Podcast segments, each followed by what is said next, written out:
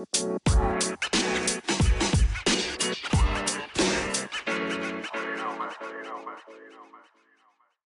and welcome to what is now season five of Pebble in the Pond podcast. My name is Sam Stewart and I am the CEO of the Australian and New Zealand Mental Health Association. Each year, ANZMHA hosts several leading mental health conferences which give us the opportunity to connect with incredible industry leaders, lived experience speakers, researchers, academics, and frontline workers as they share fascinating stories and projects which are changing the face of mental health within our community. Listen in as we go one on one with these inspiring people and dive deep into their work. It is truly a privilege to bring you their stories. Our podcast episodes may contain content which could be triggering for some people. If you need support, please contact Lifeline on 131114 or visit the Get Help page on anzmh.asn.au. Join us for Pebble in the Pond each Tuesday and let's get into season five.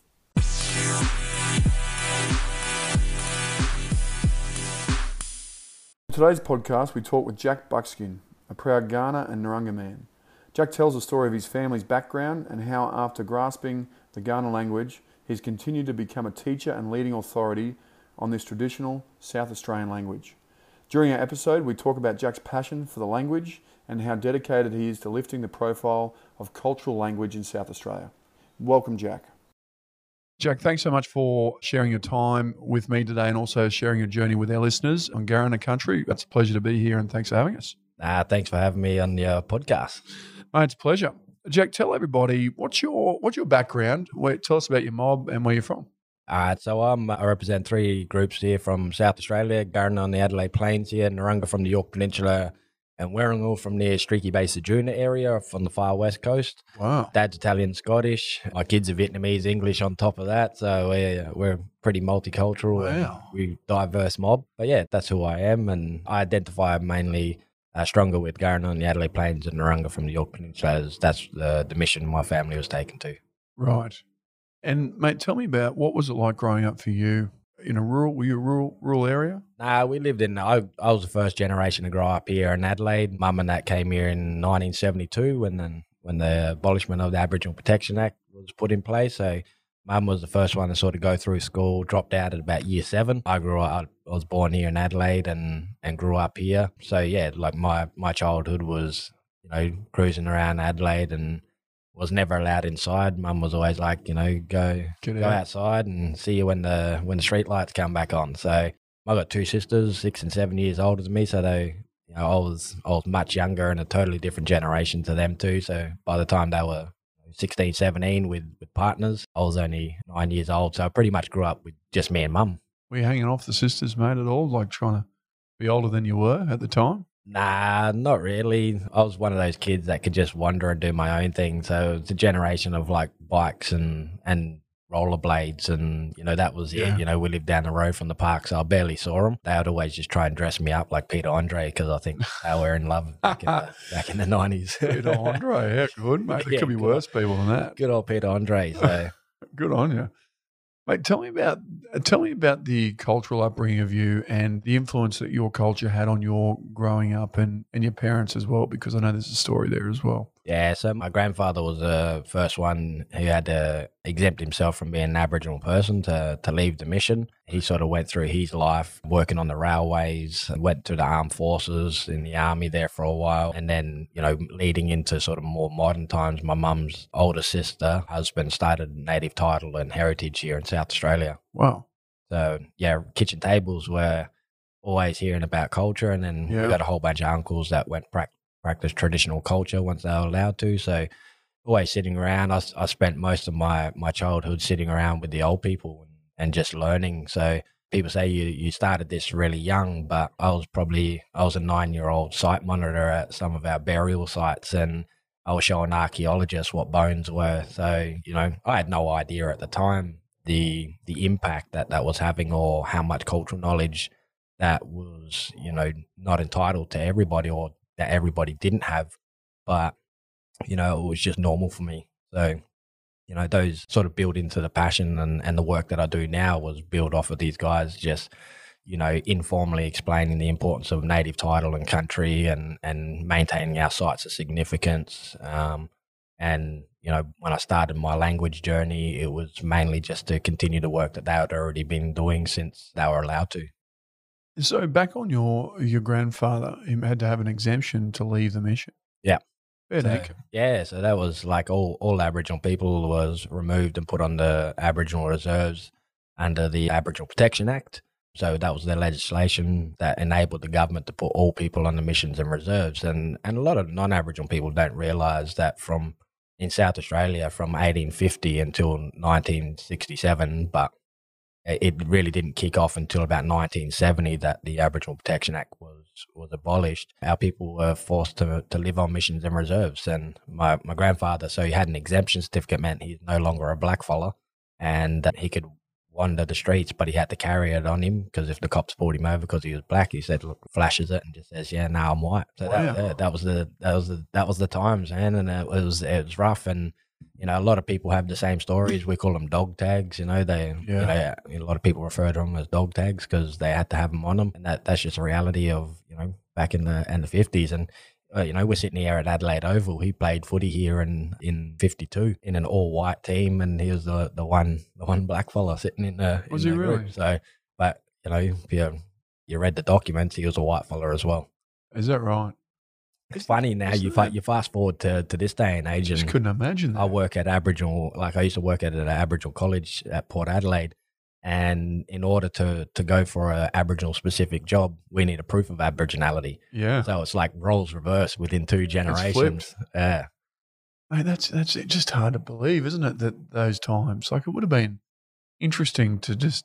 It's just hard to grasp, knowing what we know today, to sit there and hear someone say, "Well, to leave here, you have to say you're not Aboriginal, and you have to be willing to accept that." A lot of non-Aboriginal people wouldn't understand. You know, they, you know, we, we don't have a lot of hatred, but it, that's why we talk about the importance of education. Yeah, uh, and and people having access to the truth of of history because the, re- the reality is that's for every Aboriginal person throughout Australia, and you know we've been part of mainstream Western society and being able to live as free people for the last fifty years. So that's that's two generations at the most. not very old, is it? Like not very long ago. Yeah, we're like you know we can we can date our heritage back to.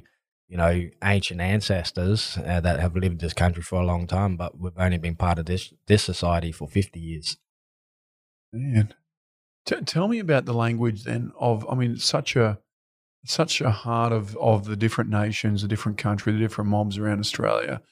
Tell us about that and how that was almost suppressed or was suppressed. I guess you weren't allowed to speak it, right? Yeah, a lot of people talk about it being sort of a, a, dead or a dying language, or and our elders used to talk about it being a sleeping language. It was a it was a banned language. It wasn't something that we lost. You know, like we misplaced it somewhere. Like, oh, where'd my language go?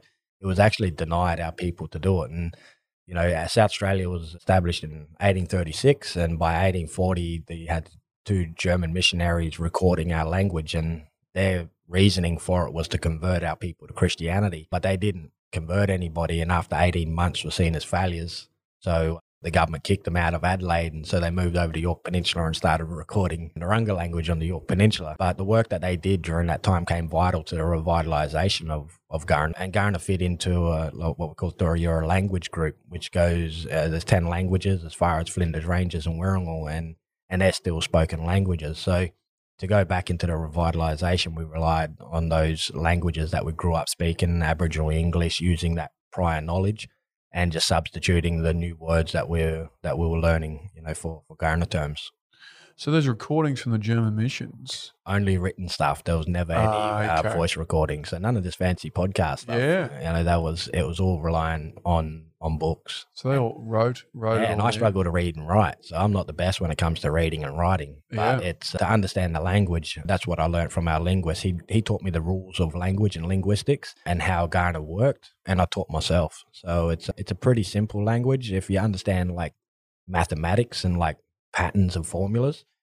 That's all you really need to understand with the language, and it just starts to fall into place. People people go about learning language a little bit different. They go, "I want to learn language," and then they start with numbers and colors, and then they don't if they they don't understand the grammar that goes to it you, you'll never go anywhere with the language so focus on the grammar and how it works first and then everything falls into place How many? I mean, obviously your experience here. So reviving the language has been a critical part of the culture and trying to bring the language back to being spoken within the families, within your communities. How how is it going? Where are we up to with it? Have you got have we sort of back to where you want it to be? Is there still a way to go?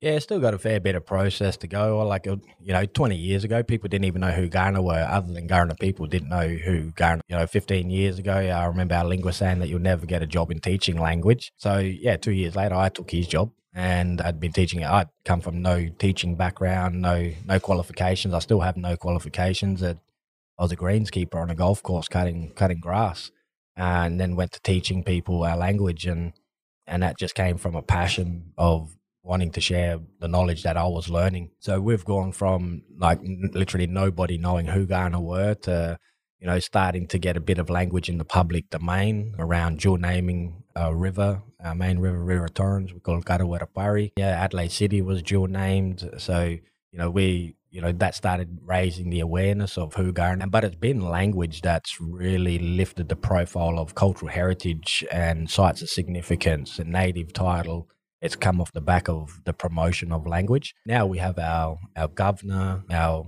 Lord Mayor, you know, councillors, ministers, everybody just rattles off language and they do it in, in Kaurna. They they acknowledge country and you know, it's a good starting point for them to acknowledge country and do it in the mother tongue language. Yeah.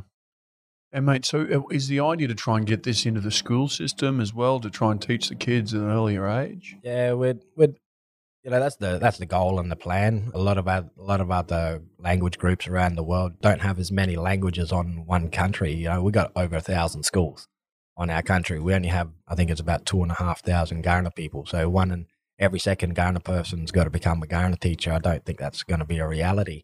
So unfortunately, we're not going to get into every school. Not with you know teaching personnel. We need we need to rely on others, and that's like our non-Aboriginal brothers and sisters to stand up to learn our language and, and understand it.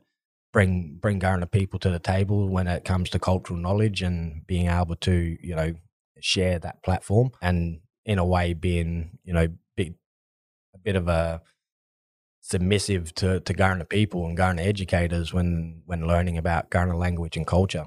How important is this? I mean, around Australia, not just here, lands we speak today, but is this important for all different nations around Australia to try and embrace this and bring it back and, and do similar things to try and get it ingrained throughout their the culture and the naming and the, getting it used in the mother tongue of their regions or where they're from. Yeah, a lot of us grew up with sort of Aboriginal English, which you know it was a I guess created language for identity purposes. You know, you take away our language, but then when we can, we'll speak each other's languages, and and that was just evolved over times when of of rebellion, really, when our people were talking to each other on the missions and reserves with without any ministers or without the superintendents around.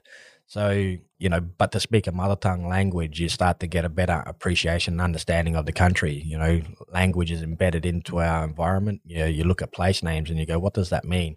Through learning language, you can understand what it means, and then it gives you a better appreciation about the place that you're standing on. You go, this is probably why, or this is why this was named for, for whatever reason, whatever place it is. So, you know, one, it gets you to to understand the country a bit more, but at the same time, it gets you back in the process of thinking with an Aboriginal lens instead of the Western lens that we've been taught from, you know, early early childhood and, yeah. and, and throughout our education system. What about is there more to it? Obviously, there is heaps more to it than just the language, but is there any? Are you looking as well for other cultural practices and I guess storytelling and stuff to be also done through this way, not just the language? Yeah, well, we don't. We a lot of our stories have been lost. You you look around uh, Aboriginal groups around around Australia. I think yeah, twelve languages. I think it was the last count. Twelve languages haven't been affected by colonisation. Are still a language right? out of two hundred fifty plus. So I, I was told a statistic. I think it's around about ninety two percent of sacred songlines to be completely lost, which we'll never get back. But you know, through the process of learning language, you can connect back to ceremony and you can tell a new lens. There's a, a new contemporary lens that we can do and, and maintaining that connection. But there'll be a lot of sacred songlines that will never be never be resurrected. You know, it definitely helps with the reconnecting to one's identity, but also back to, to you know, basic things like ceremony. What about the role of elders? I mean, they're playing an important role in keeping the culture alive and and the, the native tongue and the. I mean, is that the, the role that they're playing, do you feel like there needs to be more of that? It needs to be more adapted throughout the rest of society and their role and to be recognised a bit more? I mean, where do you think we're at with that? Yeah, I think uh, I think you know it's not not knocking it in any way. Our elders have, have lived experience. They were in that generation. So this is my mother's generation, which was the first generation to leave missions, and so they had to adapt to the Western society very quickly. So they have lived experience because they've been around a long time. But when we talk about language and cultural maintenance and use, it's come from the younger generation. The younger generation have, have are leading the way when it comes to where we go with language, and but it's the elders with the lived experience to go that you make sure you you know they're they're the rule they they're the ones that keep us in line. But it's the it's the young generation that are really pushing the you know making the vehicle move. It's the elders that are just making sure that we're doing it and doing it appropriately. So the elders, which you know, for us, our, our elders, what they say is what they what you do, and they're the people that just keep us accountable. You know, I think if I can like contextualize it for like non-Aboriginal people in organizations, it's like a RAP plan you got your RAP plan and they're the ones keeping you accountable. And that's what our elders are about. But I think the the movement's happening and the way that we're moving forward is happening the sort of the second generation, you know, the, the kids in their um, 40s, 40s and down. For your parents' generation, I mean, with, they're looking back on where they started and grew up and now where things are at now. Are they quite are they quite not happy, but are they are they are they content with where things are going? Are they are they? Do they think we're on the path and down the path and getting back to where things should be? Yeah, I, can't speak on behalf of all of them, but the I guess experience I've had with the elders in our community, they're they're probably more envious because they see the traction and the movement and the kids growing up with language, the language use being respected and, and acknowledged from a younger age, you know, having the freedom to practice culture and speak language, they're more envious of, but definitely hopeful that you know we're only we're only progressing. It's they that we don't have to go through what they went through. So in in one end, it's sort of yeah. that mixed emotions. It's you know you've got yes, we're we're getting somewhere, but at the same time, I missed out on that. Missed out on that. That'd be tough, wouldn't it? Because yeah. it's such such an important part of their identity as well that was really taken from them. Yeah, um, I've spent a, you know the last 15, 16 years teaching a lot of the elders just basic language, you know, for them just to use. They don't want to know the rules. They don't want to understand grammar. They just want to know how to say random things and to be able to speak in language, you know. So it's it's been hard to navigate, you know, because we, you know, a lot of people will say that you learn from your elders, but our elders are learning from the younger generation, and that sort of shared balance when it comes to who and how we learn is about not always about the, the age based stuff. It's yeah. it, you know we've always been a knowledge based culture, not an age based culture. So I think that's where they found it a bit difficult at some some and some points as well. Is to go well, you're younger than me. I remember changing your nappies, and and now I'm learning from you. But it's it's the reality of where we're at in our society. There would have been a fair bit of work to go through and and try and piece this all together, the language, because effectively it was lost for some time, and yeah. then trying to get the different pieces and put them together and create the language again, which I assume this is the younger generation that spent the time doing that. Yeah, we've been we've been in our revitalization process now for thirty years. Wow. Um, for for for thirty one years. So you know, it's it's been a while. Our elders started off very very basically, but they wanted to start with the you know sort of the baby level. So yeah. they started with baby, so they did songs and nursery rhymes, and it was a good way for the elders to remember those terms. We're at a date. where where we're at now is like we're in the process of going to the next level about you know digitalizing language, making it yeah. accessible. The, the, times have changed, so YouTube and yeah. and you know digital platforms. These are these are where we're moving towards when it comes to language because it just makes it more accessible for people. We live in a in a fairly big country, and the hustle bustle of the English world makes us busy. So we just want to make it accessible for people to learn as much as they can. Mm. And does it take does it take some time to? I mean, you, you mentioned that it was if you're good at mathematics, you can see the structure. It's probably pretty easy to piece together, but it still would take some time and effort. Are you talking like what have you seen? Like a couple of months? Were you talking about? Uh, it's a couple of years. Is that right? Yeah, a couple of years, but like a, uh, it's a much more accessible now than when I started learning. We had a yeah. we had an old word list that was in Kaurna to English. So if you didn't know the English word you didn't you couldn't find it. It was hard. It, uh, so I went the long way around. Now we've got an English to Kaurna dictionary. So it, we've got Right. digital versions of it. So it's so much more accessible for people. I guess sometimes that's the downfall as well because it's so accessible. They don't put the time and effort into learning it. So yeah. you know, I just play with different endings and different words and just make up random stuff. And, and it was just seeing how the endings worked. So the, how all the suffixes work with the new words. And I guess the longest part was trying to memorize as much of the language as you can. Uh, Yeah. That's the process. It's, you know, understanding the rules would, you know, a couple of months you work Yeah. out how the language works but memorizing as much of that stuff and then making it from a written form to a spoken form to be you know Yeah. on you know to be ready to go at any point to answer or ask questions it's a it's a totally different level from reading and writing to, to speaking language That's awesome that that's there though. That that the you know the tools are there and the, the knowledge is there to be able to learn that for people that want to. And I can imagine there'd be a lot of people that just say, "Oh, I just want to say this phrase," and then that's it. Then they want to know another phrase, and then so they're sort of doing it probably a bit. sporadically you know front, like yeah. but that's that's okay like you want people you want to make language relevant it's got to be relevant if you try and learn a language and it's just like oh yeah here's your numbers and colors and you never see those numbers and colors in that language not going to make a lot of sense but if it's specific to your area Yeah, it's going to make a lot more sense. We've done a lot of stuff with one of our footy teams over here with, with the Adelaide Crows, and we've gone in teaching them a bit of language, and then they're teaching the, the members, you know, that, you know, of their following, bit of language. And this has come from Aboriginal people, non Aboriginal people. They're going, Oh. you know, when I say holding the ball, scream out, bundle, you know, so, you know, they're, they're utilizing it and making it relevant. We're doing the same thing with the strikers here with the, with the cricket. It's all cricket related footy term, cricket related terms. You know, when you hit a four, yep, Yarrabulla. When it's six, when you're out, you know, you you just got to scream out those terms, and and people just utilize them as the norm. that's awesome, mate. I mean, sport's such a cool way to get that out to the community, isn't it? Really, to to to lead the way, number one, but number two, to to spread the word and try and and yeah, share that cultural view. They, the they have a platform. You know, they these have got people. You know, thousands of kids growing up wanting to be these people. Yeah. Whatever they say goes, man. You know, like you you utilize those people, they're gonna. You know, it might take you know us thirty years and the elders for us to get to this point. But whatever you know, a Cristiano Ronaldo or a Messi says, man, Yeah. ev- you got twenty thousand kids doing what they say. So you know, use those people to to be able to help the cause.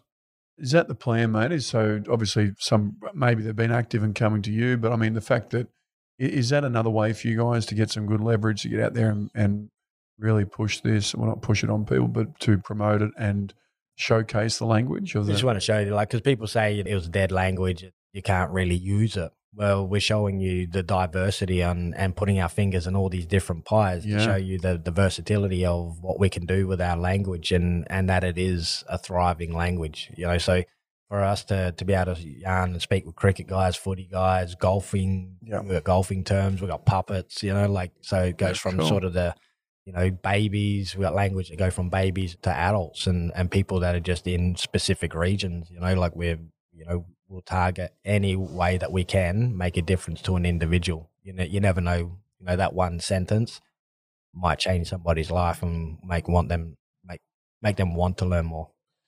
What's the ideal for you? What's the like? Where would you be? Where do you want to get to with all of this? What's the what would make you happy? You know, with where we're at with this. I guess you know, seeing Kaurna as sort of respected as a as a semi-official language. We don't want to take over English, but we want it to be recognised in a semi-official language of the Adelaide Plains. Yeah. So when people know they come here, that Adelaideans speak this language just as much as Kaurna people do. It's the it's within the region. You know, you go out here, you speak to the Maori mob or anybody from New Zealand. It's the first thing they say. They they all mm. speak the com- the common language, the same language. So in my lifetime, I'd love to be able to see it just embraced and utilized from kids. And you know, the first thing they say is is not just "Hey, how hey, yeah, mate." You Yeah. know, it's it's moved away from that, and you're you're getting greeted. You you know you know random things like oh, I need to go to the toilet. You know those directions, whatever it may be, people just know it. Yeah. Jump in a cab, jump in an Uber, have a have a little chat, and you know just become that semi-official. And then you know you know we're we're pushing and moving to to new things in in Australia. You know we're you know probably a year or two away from a referendum. That's going to make massive changes to our society if if it goes through. And what we've been promoting for, you know, even just on a language lens in the last thirty years, or on a on a social lens in the last fifty years, is that yes, the the past has happened. It's it's been a negative past, but we're still here, willing to teach you mob. You know, you took this from us, you treated us this way, but we're still willing to stand and want you to stand alongside us. So I think you know we're we're just promoting Yeah. and moving towards a, a better united Australia instead of what was created from the government early on was an Aboriginal Australia, non-Aboriginal Australia. Yeah, and ignoring the ignoring the past is not the way forward. You got to acknowledge it and, and actually, you know, recognize the fact that it's it's always been here. Yeah, the reality is it's truth telling and telling the Yeah. reality because you know, look, they're they're ugly stories, but that's that's what we're built on, and until we've until we've dealt with it, Yeah, you're not gonna, nothing's gonna change. You're gonna have that underlining, you know, hurt and anger. People, people are people, man. And if you you treat somebody bad, they're gonna hold those grudges. You know, we yeah, and even if they do or they forgive, they never forget. So you know, we've got to be able to tell those stories for us to be able to go, okay, there's no there's no hard feelings, there's no there's no hurt, there's no anger. We're just we're going to make an impact and change together. Still thinking back in the day when that all happened, though. I mean, it's hard to comprehend that. I guess it was just the way they were at the time, but mate, it's like hard to comprehend that that's how you treat people.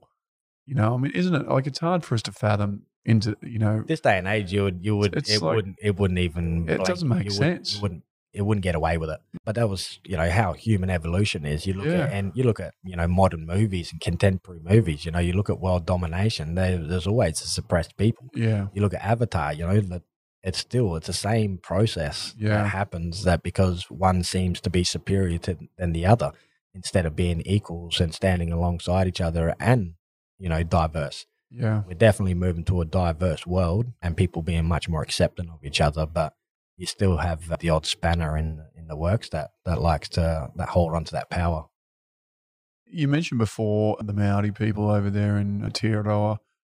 I mean, they, they seem to do it fairly well. I mean, they ingrain the, the Maori language and the tongue in, in schools throughout. I guess, from what I know, there's not the diversity of different languages within that New Zealand. So, obviously, in Australia, we've got 250 odd different sort of languages to, to try and comprehend. Yeah. Do we see the ultimate where each of those nations have their own tongue and try and uh, you mentioned that a lot of them are gone, but to try and get that in each different area of Australia, is that where you reckon we could get to? yeah i guess so. Like i think you know we we undersell ourselves as humans you know like i did a lot of work with kids and they'll go oh don't don't speak too much language to the kids. They won't understand it. Kids are sponges and they they become multilingual Yeah. very quickly and they know how to adapt and change to their environments. It's as we get older, we like to just stick to what is basic. So we, we love the too hard basket and we'll just stick to what we know. And that's becoming monolingual. You know, if we can just speak English and that's it, that's all I need to know. But it doesn't give you an, an appreciation of the world or, or to be able to communicate and empathize with other people around the world. Aboriginal people are really good at empathizing with other nations and other countries around the, and other religions because of that diversity we have here.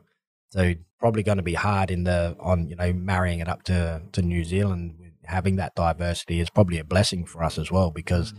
one thing that we're adaptive of is we can adapt to your language and your culture. Maori mob they they love to stick to them like they it's their way. Yeah. You know nothing wrong with that because they've stamped that authority. They've reclaimed this and this is who they are, and they get others to speak their language in a in a positive way. So Yeah. you know there's you need you need best of both worlds you need to be able to jug, juggle and manage them both It's, I mean, eh, when you think about the future, you know, if everyone spoke English and everywhere had a McDonald's and everywhere had all these different mainstream, like nowhere would be different. There would be nothing that made each place unique and different.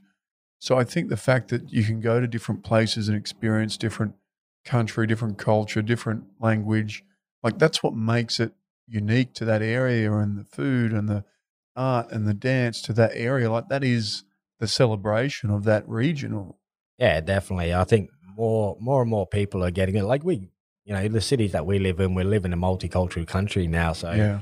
we have tastes we have little taste tests of everything but we don't get the real deal No. you know like you can go here and you can eat pasta and you can have wine but you go to italy different again Yeah. it's the it's the real deal so you know it's holding on to the the rich heritage of whatever place you're standing on is only going to be sort of that selling point.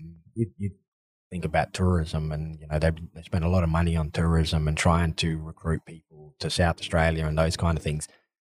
Holding on to the authenticity is only going to be bringing people through the door because they want that experience. If it's just a ticker box, they go, "Oh yeah, I, I, I did that in Melbourne or I did that in Sydney." Yeah. that's not going to make. What's the difference? Yeah. I agree. And that could be cultural arts performances, paintings. It could be the food, the you know the rituals. Like there's so many things that make something or a place unique, especially with Indigenous people. That'd be great to see that celebrated. And mate, I hope one day we can get there where that's I think the next generation of kids are going to go to another level than we have. We've come a long way in such a little time, but that generational change is, is the one that will make that real impact. You know, kids are now growing up alongside our children, speaking our language from kindergarten. When they become adults, it's not going to be much different. You know, it's it's going to be all of theirs and not just one or the other. Speaking of kids, Jack, you got your own kids. I mean, you obviously they're you use the language at home, and they you know well entrenched in it. Yeah, so I, I use a fair bit. I, when when my oldest daughter, I was like, I'm going on a code of Kaurna. I'm only going to speak Kaurna. People want to grow up and they want to speak to me, then she's going to be my translator. And I realized that wasn't going to go too far when she started kindergarten, and the teachers didn't understand what she was talking about. So, and and she was learning phonetics as well. So I couldn't teach phonetics in language. So it got difficult. So then we we turned to a, a bilingual, an English and and there was things that she understood in language that she didn't even know what they were in English. But because I got caught so caught up in the phonetics and not wanting her to fall behind in English at school, I died off on the strictness of language. And then I've, you know, to every to the next two kids, I've I've just kept dying off a little bit more and a little bit more. It's hard to navigate and to, to force yourself because you're not forcing it on your kids. You got to force language use on yourself Yeah, and the kids will adapt and, and use it. And sometimes you're, you're tired and you just go to what is easy. what is easy. And you're right, mate. If they're at that age where they're trying to learn at on one place where they're spending a lot of time and they're talking something, and then you're at home trying to, and they get confused, and it's it's a bummer, isn't it? Really, because you want we, them to we think they we think they get confused, but what we do is, you know, where they they actually have a better appreciation and understanding for English in the first place when they learn the other language. But we we think the kids are getting confused and we're deciding that for them. okay. We never do it as parents. They never walk up and going, Oh well, I'm, speaking confused. Kaurna today to my English teacher, and I'm speaking English to you. Like that, that never happens. But as parents, we We think we think that that we're so we're making decisions for our kids when it's not really the case. that's interesting, isn't it? Yeah, it's just a natural thing as humans. You know, Yeah. we, we we think that we got to know everything, and we should be making those decisions when when kids will tell you if something hurts or something doesn't work or something doesn't make sense. Mate, let's talk about that then. So the future, the kids coming through, what is it that we uh, we're hoping for them is to to get that cultural understanding, to get that storytelling from a young age, so that they have that respect and that acknowledgement, that cultural history that they've got that learning. Is that the is that the plan? just make just the accessibility of language and culture for Yep. them from a young age and and just making it normal Yep. i i started relearning my language after high school so and then you know the whole hunting practices and all that kind of stuff happened later on it wasn't entrenched from being you know a baby you know uh, you know i've taken my youngest born was in a car seat when we took him hunting. So he's just like looking out the window not even knowing what's going on but it's just normal. The other kids are hanging off the roof and you know they're they're helping you know prepare the animal once we once we've killed it. And and then we teach you know the protocols around you know killing animals. You know you thank it for taking its life because it was a it was a living being Yeah, and just because we think we're superior as humans we're not we we live harmoniously with everything we only we got to thank it for giving us food and they learn that from a young age so they Yeah. get a better appreciation of the country and what the importance of country means oh, that's nice. I like that, and it's got meaning too, you know. And, and I think that's that can only have a positive effect on them and and the generations coming forward as well. Yeah, I think they they got access to like non-Aboriginal friends, and they share that that kids love to share their stories. So Yeah. You know, the, the when we talk about storytelling, it's not just wait till you get to the elders. You know, Yeah. letting the kids tell their story and what's relevant to them. Them little show and tells. You know, like Yeah. you know, my my son used to argue with Animals Anonymous who bring in your like your native pets, and they go, "This is a koala and this is a kangaroo," and they bring in all these little baby farm animals. They're all the natives. My son's just like, "Yeah, no, that is that a boy?" And he goes, "Yeah." She goes, "He goes, yeah, we call that one a Nandle." And they go, "What'd you say, Nandle?" And he goes, "Yeah, that's Nandle." Me and my dad go hunting for them all the time. You know, like if it was a girl, it'd be called Wauwi. So he's like even educating Wow. the educators when they come into schools Yeah, that's awesome. but they embrace it and they utilize it because they go, you know, they got no idea what this kid's talking about. Is he even telling the truth? And, you know, but then they'll go, you know, he grows up speaking his language and, and they'll go, great, because I never had access to it. So they only take it on board. Yeah, that's cool. Jack, how do we t- tell everybody what you do for a living and then and how they can get in touch with you? So I'm a founder and managing director of uh, Kuma Kaaru Cultural Services. So we're like the, the sort of the peak body in South Australia. If people want to engage with Aboriginal people, businesses, language, culture, we've become sort of like the, the place to go to. We have partnerships with about 11 Aboriginal businesses that are, you know, artists or print designers, graphic designers. You know, they Cool. have like botanics and Yeah. Pretty much anything to do with culture, we can point you in. If we're not already doing it and people are engaging and working, we've got the partnerships with other with other Aboriginal people as well. So you know, started off as a dance group many years ago, but now it's like the one stop shop to go for with Aboriginal culture. Oh, that's awesome.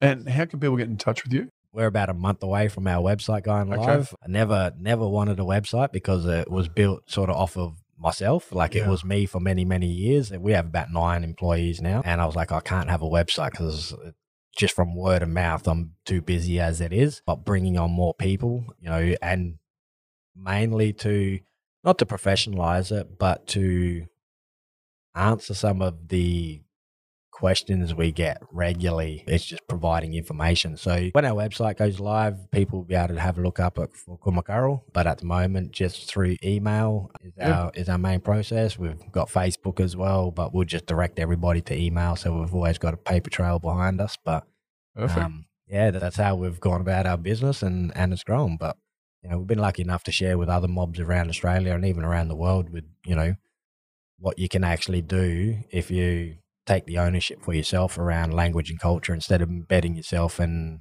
you know, sitting under somebody else's wing, Yeah. like the education department, go, well, we'll only pay you this amount of money for these hours that you work yeah.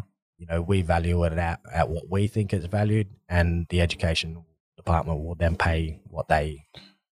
But even Jack, I guess uh, the, your case in point, the fact that you don't sit around and wait for something to happen, you get out there and make it happen, which is the inspiring thing about what you're up to and your organisation. So, mate, congratulations on actually getting it done, and you're proof that you can go out there and have a crack if you want to, and do some amazing things that resonate with what you're doing and your purpose. Yeah, definitely. Thanks for that. But you know, we're navigating the Western society at the same time. You know, Yeah. like we've we've learned the hard way with business. We started off as sole traders, and it was just a micro business, just a dance, and then Yeah. Eh, you know you realize when you when you do a service you got to pay for it and then when you when you when you charge for that service then you got to pay tax for that service so nobody teaches you that No. So we've had to learn the hard way, and, and any micro businesses that we engage and work with, we prepare them so then they don't go through what we went through. And more and more people are just becoming more adaptive to this society now, and and actually, you know, being remunerated correctly. Cool, mate. Well, mate, this has been really good. Appreciate your time. Thanks for having you on to me and sharing your story. Uh, cheers for having me on.